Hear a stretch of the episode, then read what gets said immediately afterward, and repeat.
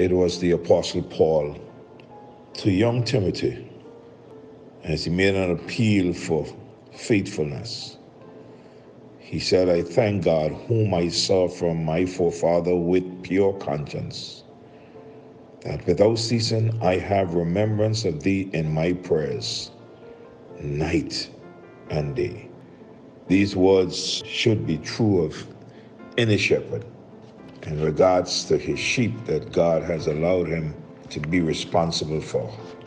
Paul said, I remember you night and day. Oh, I pray for you night and day. This morning, I want to encourage you the very first thing in the morning by taking you back to Hebrews 11 and looking at this patriarch, this hero of the faith by the name of Joseph, where in verse 22 it says, By faith, Joseph, when he died, made mention of the departing of the children of Israel and gave commandment concerning his bones. Yeah, when he was dying, he spoke to them about the children of Israel, and no doubt that they are not to be left in Egypt. And when the time comes for the children, living ones to depart, take along with them his dead bones. What a man. What a great man this man Joseph was. We're looking at the persistence of faith, and this man was persistent in his faith. Last morning, we look at a persistent faith is not shaken by fierce adversity.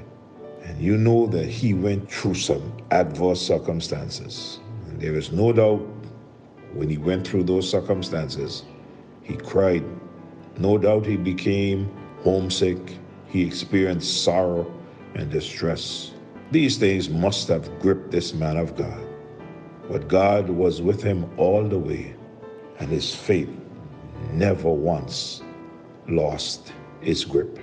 Today, let's look at a persistent faith is not spoiled by success or prosperity. Too many times we see a child of God or children of God doing well with great faith in the Lord. And God blessed them.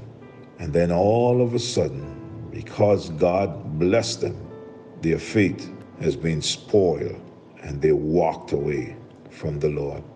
Some of the conversations that you hear, you are so surprised that now that this child of God has been blessed by God, mm, the conversations are so far away from God and are upon the blessings. But Joseph did not allow his success or his prosperity to spoil his faith. In chapter 39 of Genesis, in verse 1 to verse number 6, the Bible says, And Joseph was brought down to Egypt, and Potiphar, an officer of Pharaoh, captain of the guard, an Egyptian bought him of the hands of the Ishmaelites, which had brought him down thither. Verse 2 And the Lord was with Joseph. That's important. Whatever you are going through, always remember the Lord is with you. And he was a very prosperous man. And he was in the house of his master, the Egyptian.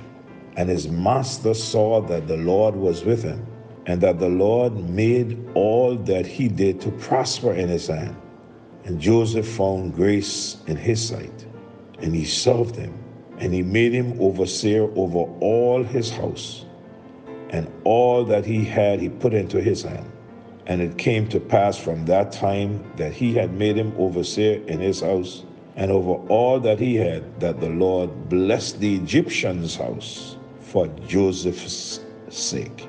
And the blessing of the Lord was upon all that he had in the house and in the field.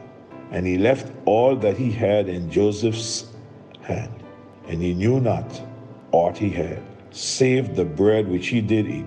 And Joseph was a goodly person and well favored. One of the things that we must be aware of is not because one is prospering means that his or her faith will not suffer a relapse. Too many allow prosperity to cause them to live by sight and not by faith. I'm sure you will understand that when the child of God does not have it to his or her fingertips, that child of God constantly depends on God. But it seems as if when God gives where one can just go and reach it, it seems as if we have the tendency of not talking to God as much as we should. So, too many allow prosperity to cause them to live by sight and not by faith. Sometimes it is caused by adversity, the very thing that passed through the sifting hand of God for our good. When things are going good, that sometimes is dangerous for the child of God. Joseph was to become prime minister in Egypt and was to be exalted to the highest position in the land. But through all his success and prosperity, his faith persisted. His success did not take away his sense of dependence upon God. He always attributed his success and prosperity to God. He never claimed anything God gave to him as his. His faith just continued and never stopped. We must always remember the blesser, even when we have the blessing. For many, seems to have more interest in the blessing than the blesser. For some, when the blesser blesses, the blessing that the blesser blesses with sometimes cause the blessed one faith to spoil. But may I tell you today, a persistent faith is not spoiled by success or prosperity. It keeps on going on all the time. How is your faith this morning? God has blessed you. God is blessing you. Please do not allow the blessing to cause you not to have faith in God. Be like Joseph with that persistent faith and do not allow success or prosperity to change any of it. Our Father, thank you so much for all that we have learned and all that we are learning. We have noticed, Lord, that a persistent faith is not shaken by fierce adversity. Oh God, Joseph is a perfect example of this. And now we are here learning. A persistent faith is not spoiled by success or prosperity. Thank you for your word. Thank you for your servants. Now help us, dear God. Oh God, to be the Josephs of the day. Be with each and every one of your servants. May your will be done in our lives. Now that we are alive this morning, it means that you are not through with us. There is something for us to do. Help us to do that. Be with those that are not well. Have mercy upon them.